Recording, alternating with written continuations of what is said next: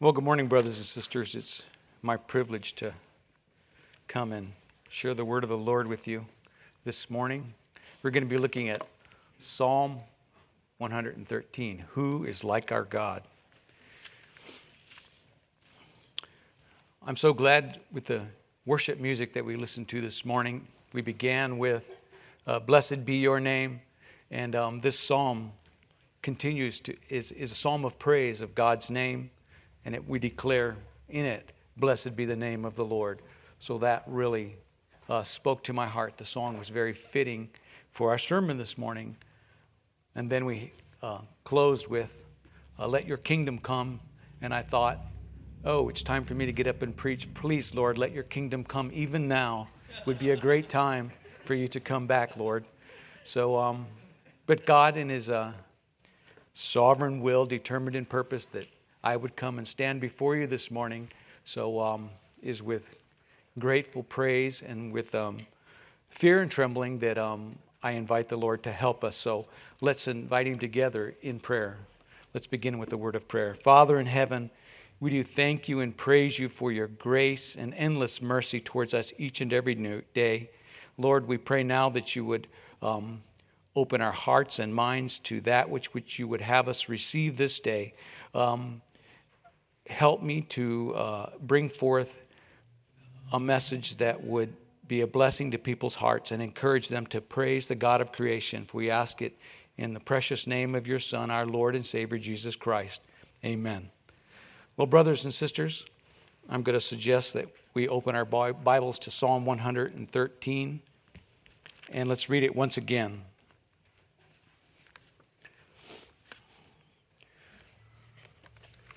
Psalm 113. Who is like our God? It begins, verse 1 Praise the Lord. Praise, O servants of the Lord. Praise the name of the Lord. Blessed be the name of the Lord from this time forth and forevermore. From the rising of the sun to its setting, the name of the Lord is to be praised. The Lord is high above all nations, and his glory above the heavens. Who is like the Lord our God? Who is seated on high, who looks far down on the heavens and the earth. He raises the poor from the dust and lifts the needy from the ash heap to make them sit with princes, with the princes of his people. He gives the barren woman a home, making her the joyous mother of children. Praise the Lord. Well, this psalm is one of the, uh, considered one of the six Egyptian Hallel psalms. They were typically sung at the particularly um, Pentecost, Tabernacle, and Passover, but particularly Passover. The Egyptian Hallel, with Hallel meaning uh, praise in Hebrew, was an, a, an opportunity for the, the Hebrew nation to gather together and they would typically sing these group of six psalms together. Uh, the first one being Psalm 113, and Hallel is the word we use it. We use it as Hallelujah, but the word Hallel in Hebrew means to praise. So the Levites would exclaim to the people, Hallelujah, which means praise, and the people would respond with Hallelujah, which is praise ye the Lord. So it was a, a great time for the Hebrew nation to sing these. They would typically sing, sing Psalm 113 and 114 before the Passover meal, and then they would sing Psalm 115 and 118 through 118 after the uh, Passover meal. Our outline this morning, we're going to cover two parts verses 1 through 3, the call to praise and exhortation, and verses 4 through 9, the cause for praise and worship, God's mercy.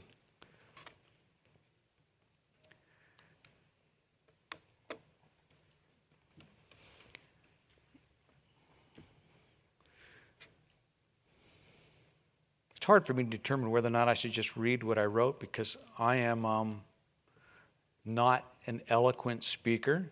But if you will bear with me, I probably will to try and stay as focused and as on uh, point as possible. Probably read a lot of what I have written. The praise of our God is why we worship in word and song. Music is an expression of our praise and worship of God. We sing of his mercies and grace toward us, his redeeming love in the person and work of his Son, Jesus Christ. The whole expanse of time and the unfolding of redemptive history should result in our praise as we consider these things. We can also, from our own, very own life stories, see the providential mercy and grace that has called us out of our sin and placed us in Christ. This miracle of a redeeming grace should cause our hearts and minds and very souls to sing choruses of praise to our God. Let's get into our text, starting with verse 1.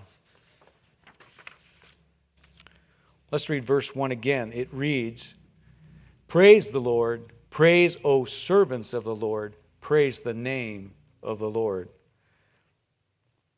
I found it interesting that the Prince of Preachers, Spurgeon, notes that in verse 1, the use of praise the Lord is done three times. It hints at the Trinity before the fuller revelation in the New Testament. I will quote from uh, Charles Haddon Spurgeon. Verse 1 is a thinly veiled allusion to the holy mystery of God in three persons. Let Father, Son, and Holy Spirit all be praised as the one, only, living, and true God. Upon reflecting upon this, I thought this was a very interesting idea, and it provided an uh, uh, uh intro, in, introspect, retrospect, introspect. I thought about it. I meditated upon it, is what I'm trying to say. So, the very first stanza praise the Lord. If you notice, short three words praise the Lord.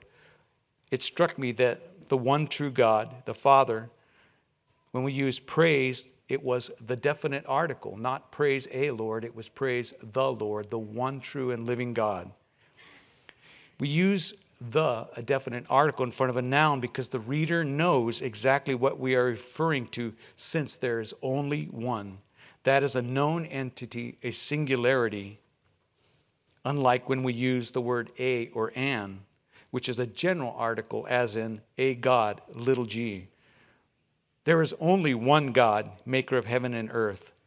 The Hebrew Shema, an affirmation of God's singularity, is a daily recitation regarded traditionally by observant Jews as a biblical commandment.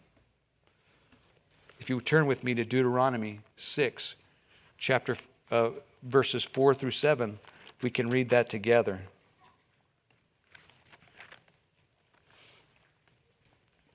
Deuteronomy 6, starting in verse 4.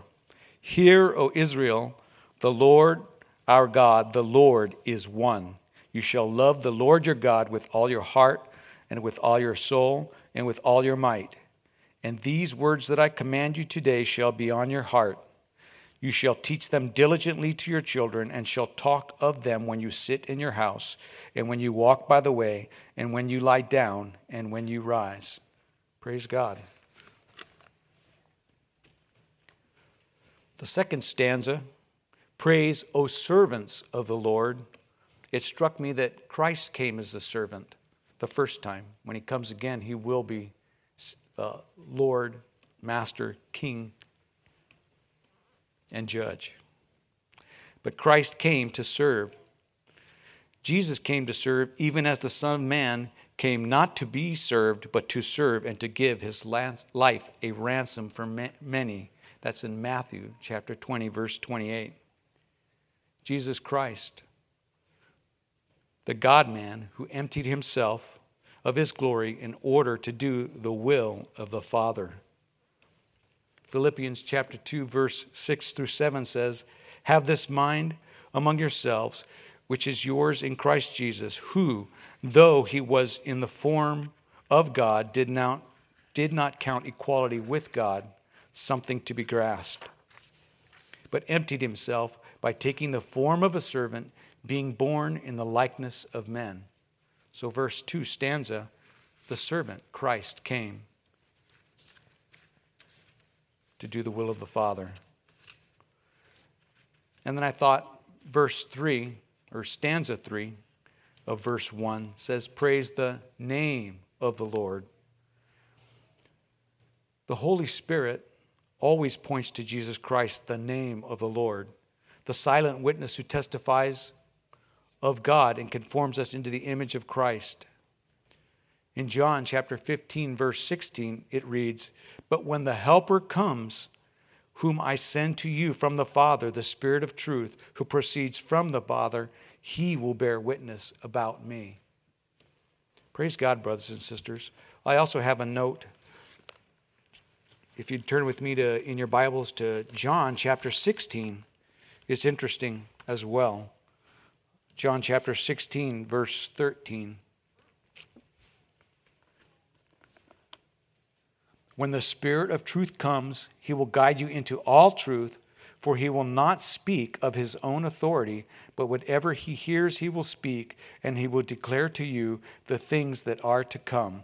He will glorify me, for he will take what is mine and declare it to you. Praise God. The Spirit of God testifies of our Lord and Savior Jesus Christ. So I thought it quite interesting that Spurgeon points out, and not only is it three times that we praise the Lord, but I found that there was actually reasons to uh, agree or affirm with what he thought. I'm so thankful that he brought that forth and caused me to spend some time meditating upon it and thinking about what God has done um, in His Word, how He continues to uh, speak to us through His words. I encourage you, brothers and sisters, to read and study upon God's Word, for it encourages our hearts and it makes us desire and hunger for to, to seek deeper things. And it struck me as that the praise the Lord was speaking of the one true and living God, and to praise, O servants of the Lord, that Christ came as a servant, and that we would praise the name of the Lord. The Holy Spirit amplifies the name of the Lord Jesus Christ. Let's discuss verse 2. Blessed be the name of the Lord from this time forth and forevermore. Blessed means to make happy or prosperous, extol, pronounced happy. Praise is always to be given. Blessed be the name of the Lord. Webster's 1828 dictionary defines the word name as a noun. When used in Scripture, the name of God signifies his titles, his attributes, his will or purpose, his honor and glory, his word, his grace, his wisdom and power, and goodness, his worship or service, or God himself. So let us extol blessings on the, his cause while wishing glory to his name and triumph to his truth from this time forth. If we have not yet begun blessing the Lord's name, let us begin today, brothers and sisters, from this time forth and forevermore. His name will be praised, eternity past, present, and future. The name of the Lord will be praised. You know, it struck me when we were in our prayer meeting this morning that this psalm is a psalm of praise, but um, regardless of what we think and, and what we are thinking even now, God is being praised. He's being eternally praised even now in the heavens.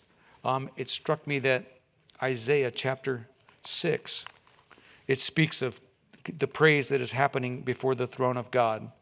For Isaiah chapter 6, verse 1 says, In the year that King Uzziah died, I saw the Lord sitting upon a throne, high and lifted up, and the train of his robe filled the temple. Above him stood the seraphim. Each had six wings. With two he covered his face, and with two he covered his feet, and with two he flew. And one called to another and said, Holy, holy, holy is the Lord of hosts. The whole earth is full of his glory. So, even now, brothers and sisters, in God's heaven above, the holy angels are praising and worshiping our God. So, it is something that is universally happening And we get to participate that here upon the earth. And that's why God has given us his word to help speak to our hearts and minds and remind us that we need to praise him. And we will be eternally. All those that are in Christ will praise God for eternity in the new heavens and the new earth. I look forward to that, brothers and sisters. Verse 3 From the rising of the sun to its setting, the name of the Lord is to be praised. From the first moments of our conscious waking, it should begin with praise for God, thanksgiving. And it should uh, help sanctify us throughout the day when we begin our time with the Lord. So let us each uh, praise God as we awake, not only in the morning, but throughout our day. And before we shut our eyes and our heads upon our pillows, let us remember to thank God for each and every day and praise Him for His grace and mercy. The attributes of God. Wait a minute. I think I skipped a page. Nope, I didn't. The attributes of God are incredible beyond our understanding and knowledge. We will never be able to plumb the depths of God. He is transcendent, existing outside of time and space. He is omnipresent in all places at the same time, one that exists everywhere. He is omnipotent, almighty, possessing unlimited power, all powerful, uh, and he is omniscient, having universal knowledge or knowledge of all things, infinitely knowing, all seeing, not a request or an invitation, is the name of the Lord to be praised. Let us render what is due our God praise.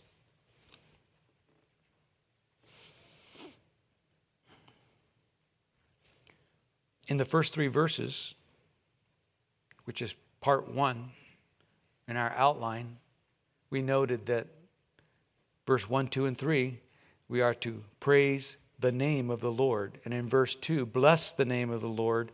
And from the rising of the sun to its setting, the name of the Lord is to be praised. I thought it interesting that once again there was a series of three. The name of the Lord was brought forth three times. I don't know if you find that interesting, but I do that uh, um, the name of the Lord is to be praised, and it's praised three times. Again, in reference to the Holy uh, um, God's triune nature. An interesting point. There's nothing deep or mystical about it. It's just an interesting point, a note of Scripture. So I thought you guys would find that interesting as well. Verse 4 The Lord is high above all nations, and his glory above the heavens. The praise and blessings of verse 1 through 3 exclaim the name of the Lord, lifted from this time forth and forevermore, from the beginning of each day until its end. The exclamation that God is above all nations is obvious to all who give praise and adoration to our God. His glory is above the heavens, and Jesus Christ is the King of kings. In our Bibles, in Revelation chapter 19, verse 16.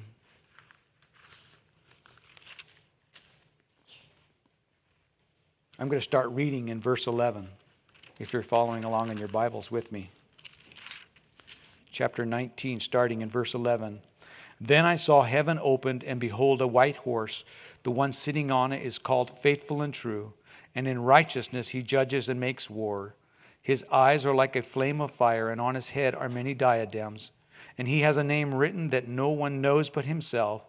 He is clothed in a robe dipped in blood, and the name by which he is called is the Word of God. And the armies of heaven, arrayed in fine linen, pure and white and pure, were following him on white horses.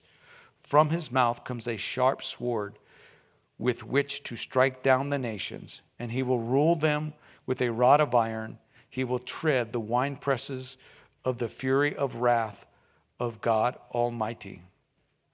On his robe and on his thigh, he has a name written King of Kings and Lord of Lords.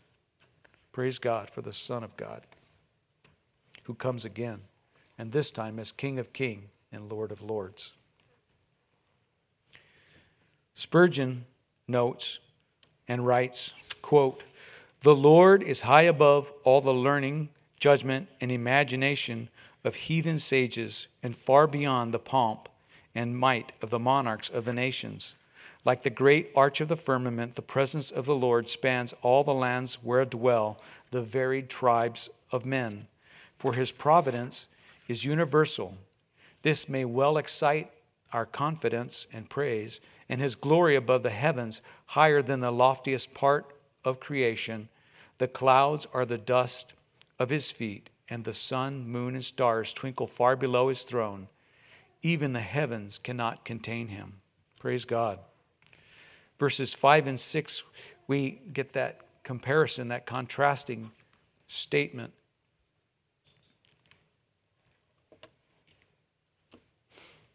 Verse 5 and 6 Who is like the Lord our God, who is seated on high, who looks far down on the heavens and the earth? Brothers and sisters, this is a rhetorical question, for we know the answer. There is no one like our God. He is the one and only true God. There is none like him.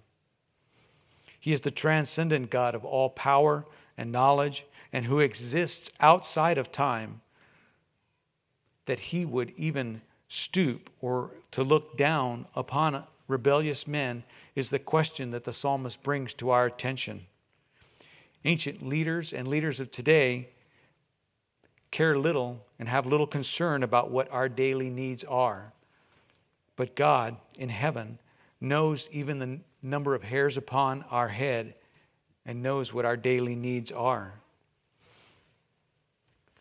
Matthew chapter 6, verse 25.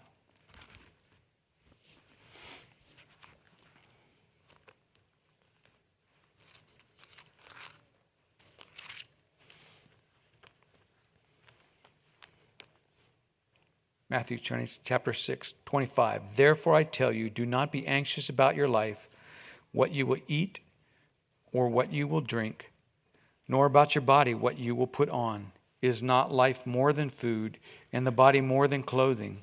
Look at the birds of the air. They neither sow nor reap nor gather into barns, and yet your heavenly Father feeds them. Are you not of more value than they?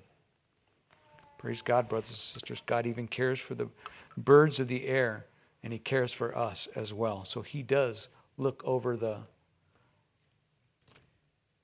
I can't, I was going to say ramparts of heaven, that's what my notes say, but when I think about it, ramparts are defensive. God doesn't need a castle, He's all powerful, all knowing. No one assails the kingdom of heaven. So, God just looks over. It's metaphor for God looking down and peering into our lives. He's concerned with us because He loves us and cares for us. What a great and awesome God we have.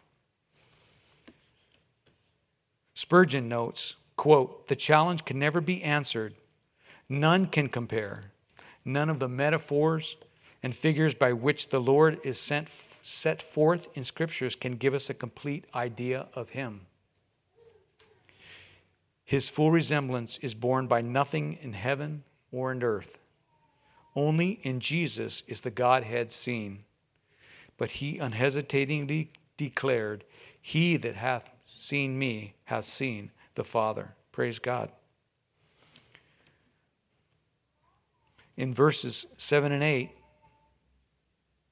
he raises the poor from the dust and lifts the needy from the ash heap to make them sit with princes, with the princes of his people. This is most likely a reference from the song of Hannah from Samuel, 1 Samuel chapter 2, verses 7 and 8. I thought it interesting and I went back and actually looked at that. And sure enough, verses 7 and 8 of 1 Samuel chapter 2, the song, a prayer of Hannah, it reads, The Lord makes poor and makes rich. He brings low and he exalts. He raises up the poor from the dust. He lifts the needy from the ash heap to make them sit with princess and inherit a seat of honor. For the pillars of the earth are the Lord's, and on them he has set the world. Praise the Lord, brothers and sisters. Our sister Hannah from long ago proclaimed these as an exclamation of her thanksgiving that when God blessed her with them. Um, if you remember, she was barren, and God, um, in anguish, she sought uh, the Lord in the temple concerning her barrenness, and God blessed her, and she brought forth Samuel, who was a great prophet in Israel.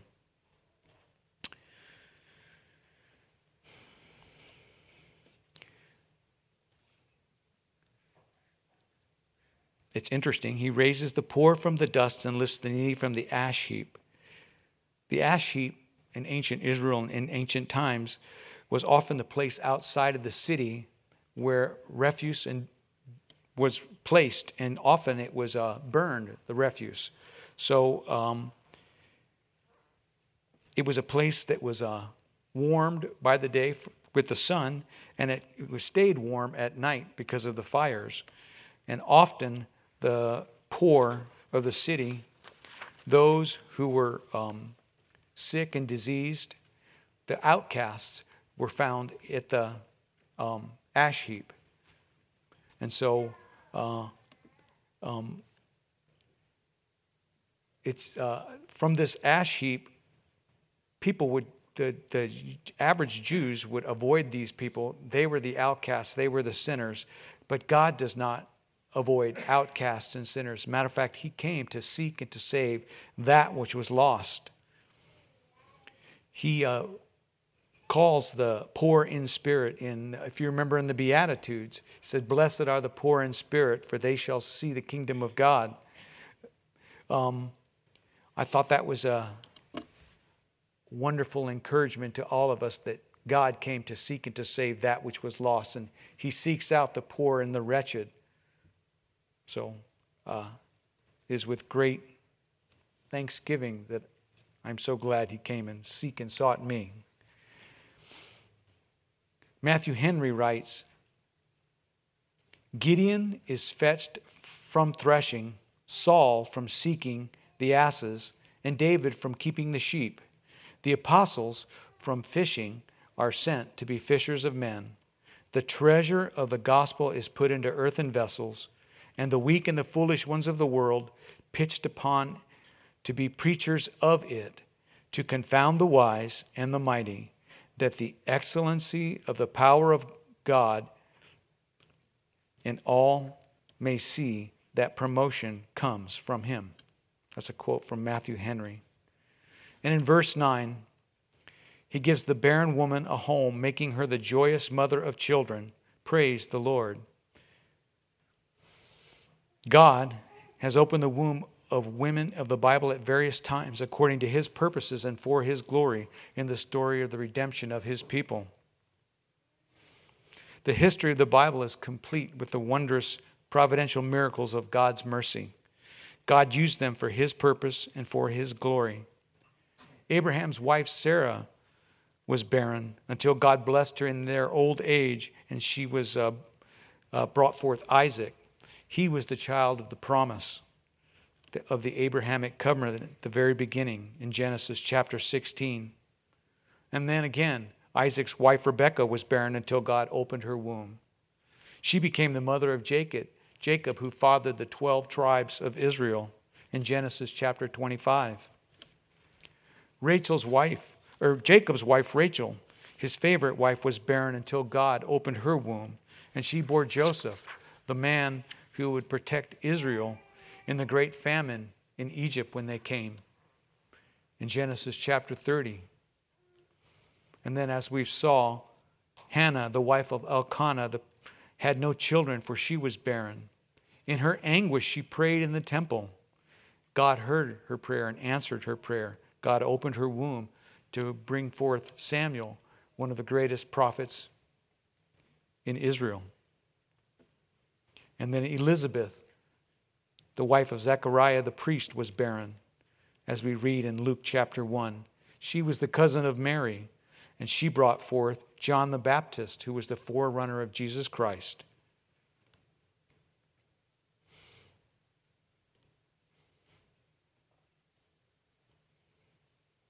I conclude with a rather longish quote from Charles Haddon Spurgeon. He writes the strong desire of the Middle Easterners to have children caused the birth of offspring to be hailed as the choicest of favors, while barrenness was regarded as a curse.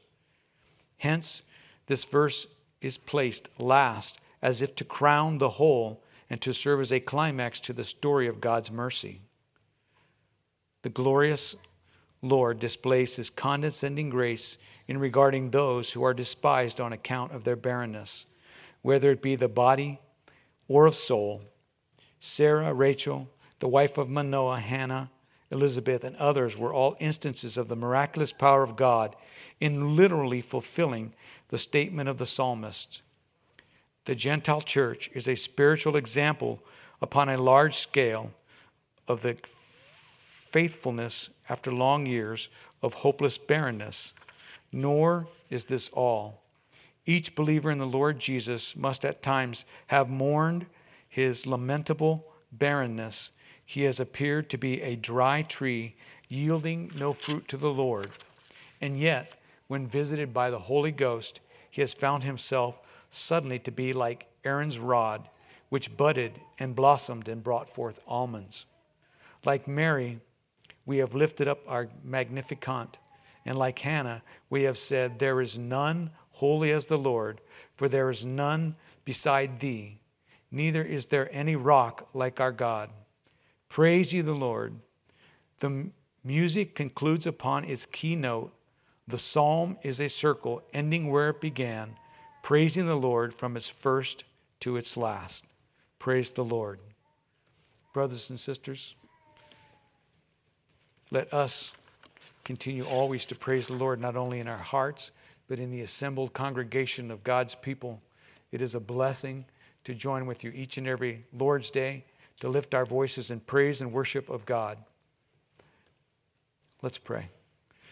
Father in heaven, we thank you for the opportunity to gather as the assembly of believers in this place to lift up your name in praise and worship. We thank you for your word and how it encourages our hearts and minds and souls to praise and worship you, the God of creation, the transcendent God who knows and cares about us, simple people.